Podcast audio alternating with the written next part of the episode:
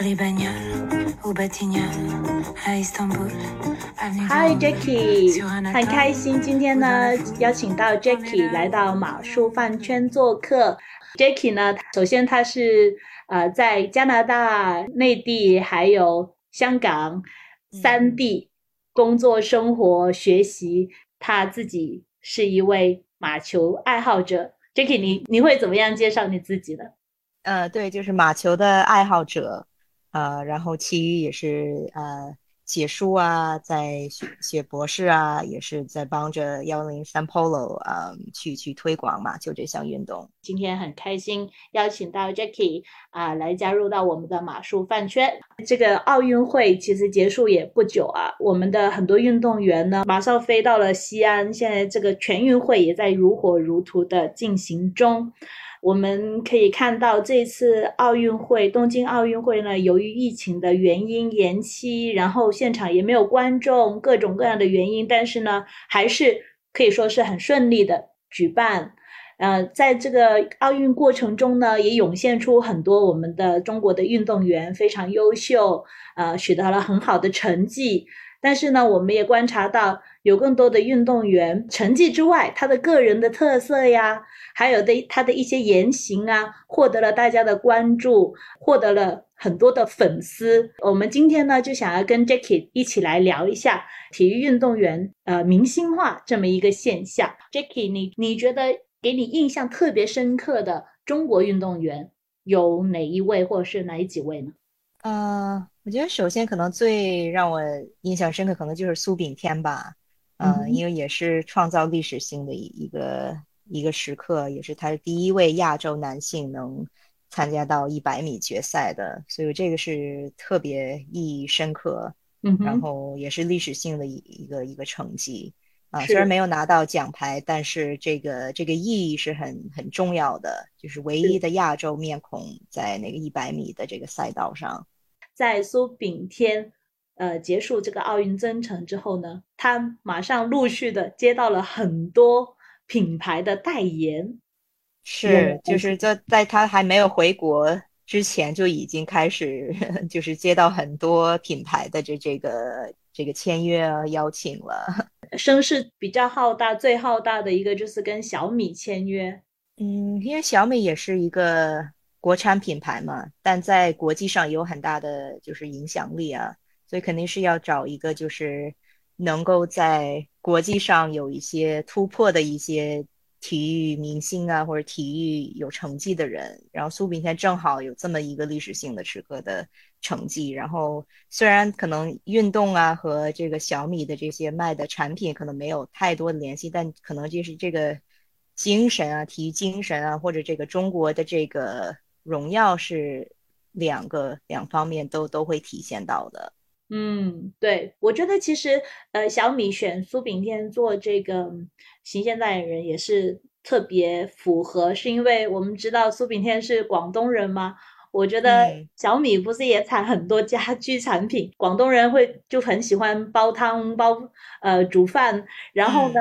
呃，他自己也对外呃打造了这么一个很顾家呀。对对，爱老婆啊，这种形象，我觉得跟小米这个家居啊形象，还有这个定位，应该也算是很符合。对，因为苏炳添也是就是一个 family man 的形象，就是有家庭啊、孩子啊，然后呃，小米也是也是面向这种大众的家庭的这些用具啊什么的。我们的奥运选手吧，他们呃，经过奥运之后呢，马上很多品牌啊就找到他们进行开展一些代言呐，或者是商业的活动。我想，他这个运动风潮还有这个明星的效应会延续一段时间。这些运动员、奥运选手，呃，他们走进这个后奥运时代的时候，他们会被大家所记住。或者是呃，他们的商业价值，或者是他们的个人影响力，到底能走多远呢？对他确实是，就是在奥运这个期间里，肯定大家都在关注啊，肯定有这个热点。但奥运之后，你再过四年、三年啊、五年啊，肯定大家会逐渐这这个他的关注点肯定会慢慢慢慢的就是会淡下来，所以。可能很多奥运选手就就是得持续的去去有一些成绩啊，有一些突破啊，或者在奥运期间或者退役的时候去去把握他这个这个热度吧。很多运动员其实参加过一届奥运会之后。呃，摆在他们面前就很直接的，就是一个转型或者是后续发展。呃，有的运动员没不一定会有那么 lucky，或者是他有那么好的状态，可以持续参加两届甚至三届的运动会。也有很多运动员是参加了一届奥运会，他就要面临这个转型。他们总体来说年纪都很轻，是吧？二十几岁，有的甚至十几岁。那他这个时候进行一个呃职业转型。我们看到，在中国其实也不外乎那几种选择，要不然他会成为领导啊，可以到大学里面、名校里面去进修，是吧？啊，到一个体委呀，或者是国，甚至是国家性的、国际性的这个行业协会里面当担任一些领导的职务，很多也会成为这个专业的教练员。这个特别是在我们的乒乓球里面会经常看到，对吧？国手变成了教练员，但。更多的，或或是现在会不会有一个，我感觉有一个风潮啊，还是越来越多的年轻的运动员，他退役之后呢，他也会选择明星化，把自己的个人形象明星化，甚至踏入娱乐圈，呃，有更多的发展。还有一个现象就是，很多的退役运动员，他们自己甚至当起了博主，是吧？自呃自媒体。嗯，是的，我觉得现在这个趋势就是很多。可能一些退役的运动员啊，会进娱乐圈，会上一些综艺节目啊，或者呃，去上做一些直播带货啊，啊，也是进了这个娱乐圈，也是想商业化他们的这个这个体育的这个这个成绩吧。但如果是在职的运动员，就是肯定是是受很多限制，因为毕竟也是国家培养出来的运动员。如果我是一个品牌的话啊，选择一个呃奥运选手或者是呃体育运动员做我这个品牌的代言人、大使或者是品牌挚友，是吧？进行一个品牌合作、商业合作的时候啊，我觉得首先当然要考虑他的成绩，是吧？但是呢，我我发现越来越多的品牌啊，除了成绩之外，更关注这个体育运动员的这个个人形象，所以。这个 inference 就包括很多方面，各个方面，大家立刻就想到的就是它的流量。你觉得一个奥运选手应不应该在 social media 上面发声，或者是他应该怎样在 social media 上面发声，才能够打造他自己个人的形象以及影响力呢？啊，我其实呃，因为我看很多国外的那些运动员啊，比如那个网球选手 Naomi Osaka。还有那个体操运，美国那个呃黑人体操运动员 Simone Biles，就是我觉得他们其实都在有自己社交媒体啊，然后也是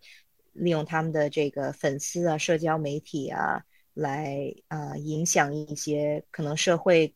关注的一些事情，比比如说啊啊歧视黑人啊或者怎么样，所以他们也是有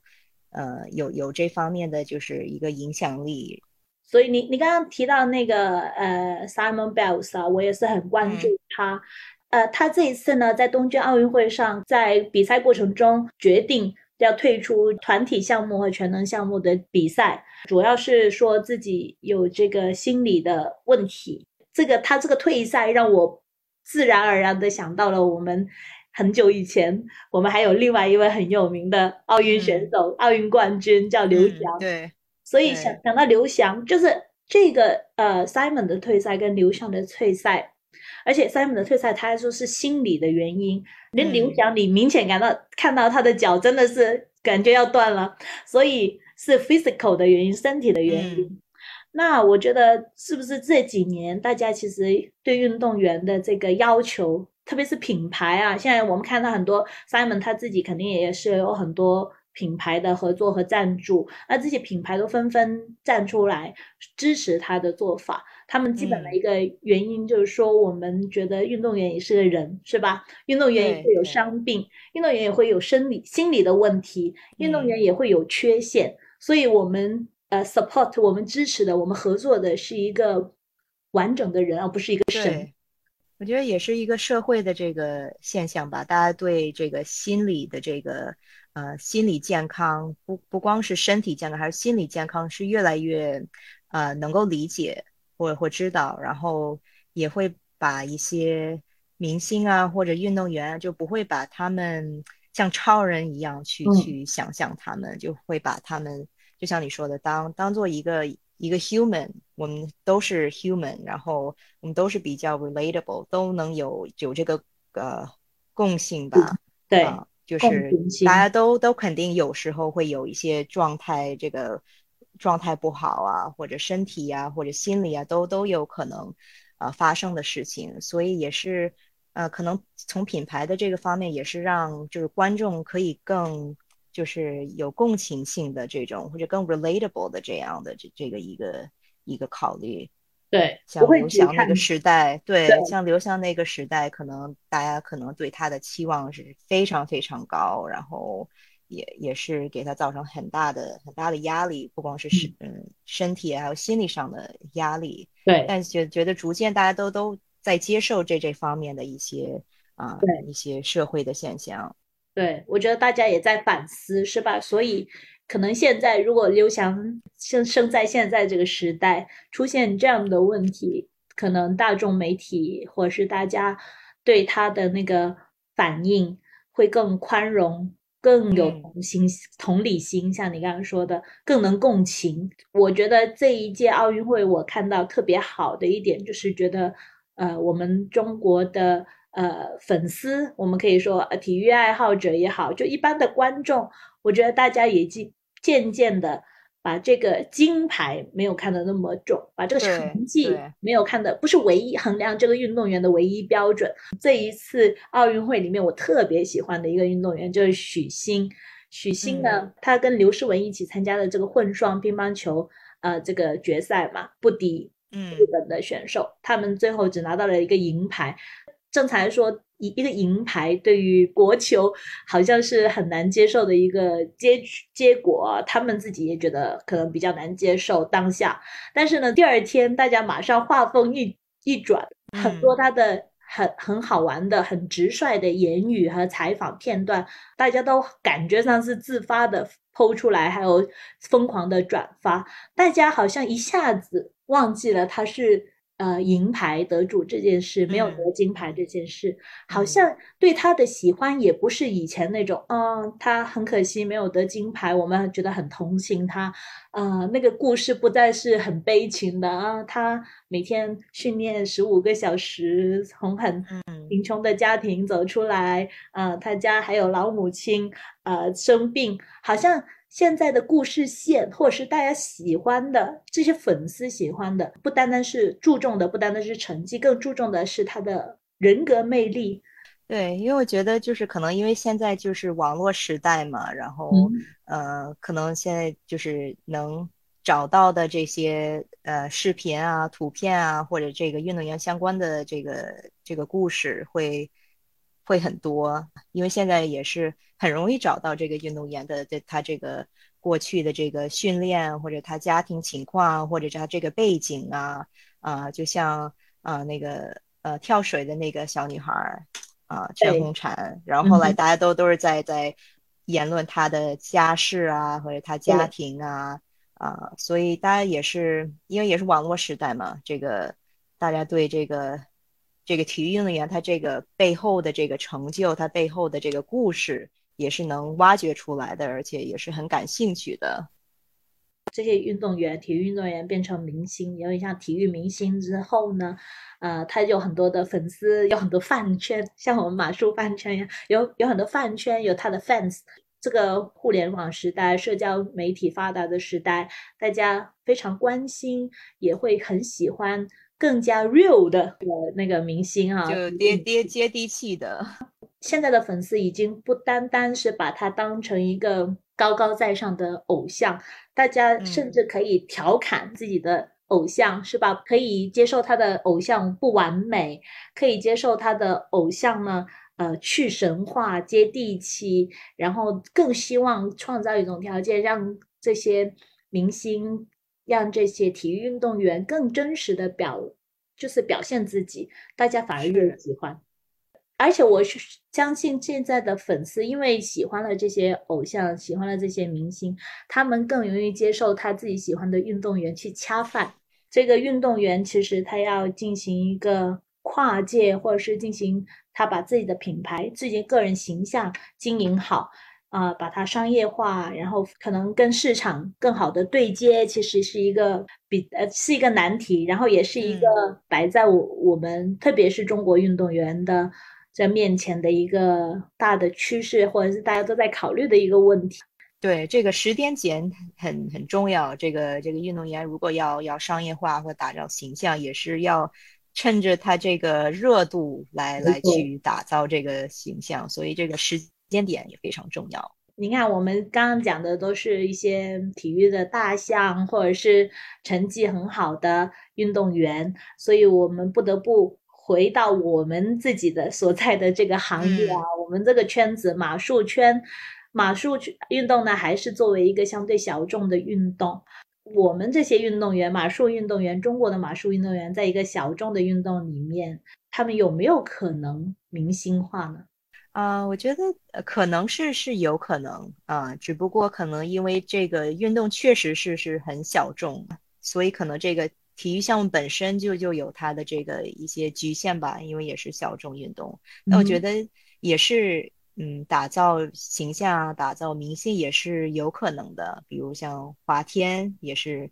呃，也是有名啊，也是在接代言啊什么的，所以呃，肯定是是有机会的。呃，虽然这不是中国的强项，但如果会能出一些成绩的这些中国的马术选手，我觉得呃是有机会的。说到华天嘛，我特别喜欢他在奥运会期间做的一些小视频，然后呢，我感看到几个细节吧。他自己录了很多小视频，很明显看到是团队之前就去奥运会之前就已经是就是预设好的几个场景。我看到他每一次发呃视频的时候呢，都有一行小字说这个是华天在奥运村，比如说啊拍摄的，但是呢是由他的团队进行整理呀，还有进行发布的。所以其实是一个团队协助的一个过程。对，因为可能大家就不光关注就是当时的这个比赛的这个情况，也想知道运动员背后他们的住宿条件啊，他们是怎么练习啊，怎么准备啊，怎么调整状态呀，这些 behind the scenes 这些，我觉得是挺有趣的，而且大家都想去关注。对，因为作为一个小众运动或者是一个正在发展的运动，相信大家也会觉得，可能我们离奖牌啊还有一一段距离，或者是有一点需要一点时间。那在这个过程中，如果我们的运动员或者忽略了，或者太过关注。只是关注成绩，就是放弃了或者忽略了自己个人形象的这个打造。其实我认为还是挺挺可惜的，因为像我们之前说的，很多粉丝现在很多品牌也不单单只关注你这个成绩，像你说的这个成绩也不单单是说奖牌，还有另外一个，我认为这个马圈里面的现在我们很多骑马呀，或者是从事马术行业的这些年轻的。运动员也好，从业者也好，其实他们需要更多的偶像。呃，我们的奥运选手可能他们也有这个使命，去把这个奥运的精神通过他们自己，不单单是赛场上面的表表现，还有很多平时方方面面的表现，有这个使命和义务吧，传达给大家，更影响大家，去鼓励大家继续呃从事这个行业。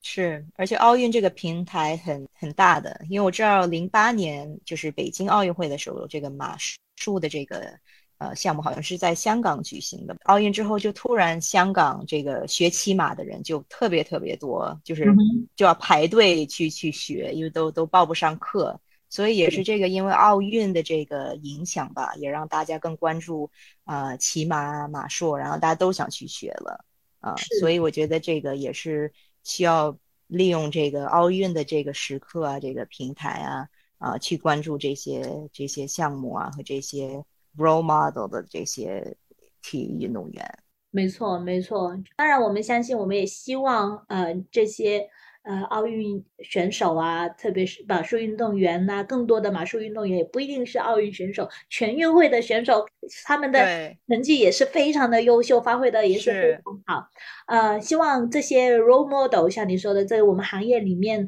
呃，领军人物多出来为大家普及和推广。啊，从他自己的经历啊，从他自己呃的一些经验去跟大家分享。嗯，希望有更多的明星、体育明星呃出现在我们这个行业，因为只有有了明星，才能有这个明星的效应，才有商业的价值，呃，可以让我们这个行业这个运动嗯更加的推广开来。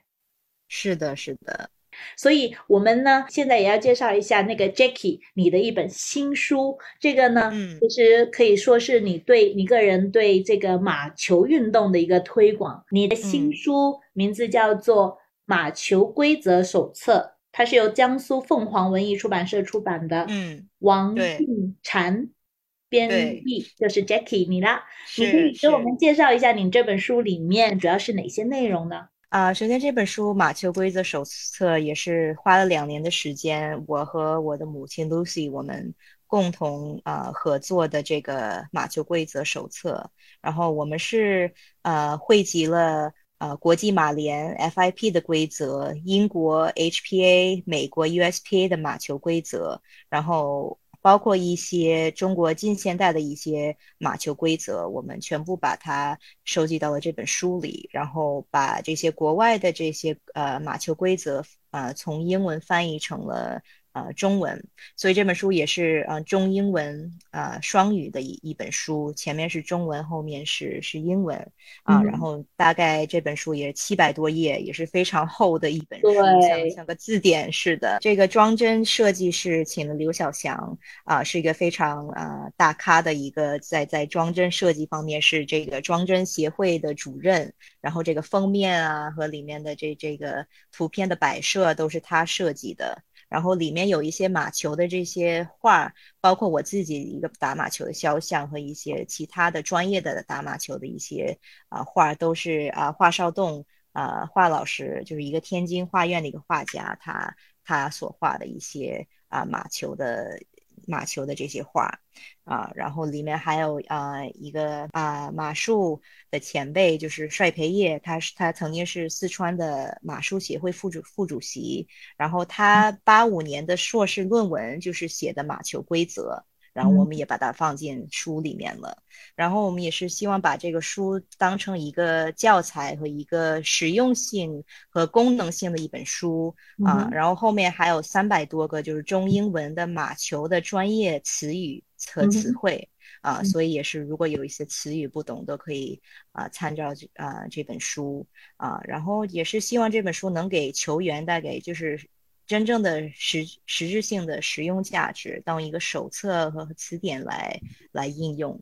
然后也是也感谢感谢很多人啊，然后嗯，特别是给我们题词的啊那些人，包括啊。呃，中马协主席啊，张主席啊，还有嗯，中国马球第一人刘世来啊，还有包括这个 HPA 和 USPA 的 CEO 都给这本书做了做了题词和很大的支持。因为马球毕竟它是一个比马术还还这个小众的一个运动，就是极小众极小众的运动。然后也是希望这本书能给更多的人去去发现马球或知道马球这项运动。对，所以你这本书也是融合了几个国家，刚刚你说到的他们最权威的这个最新版本的这个规则。我想我很好奇啊，你翻译了那么多个国家的规则之后，你觉得他们的一个最大的一个共性是什么呢？他们每个这个规则里都都写着，就是特意强调马匹福利和球手的这个安全，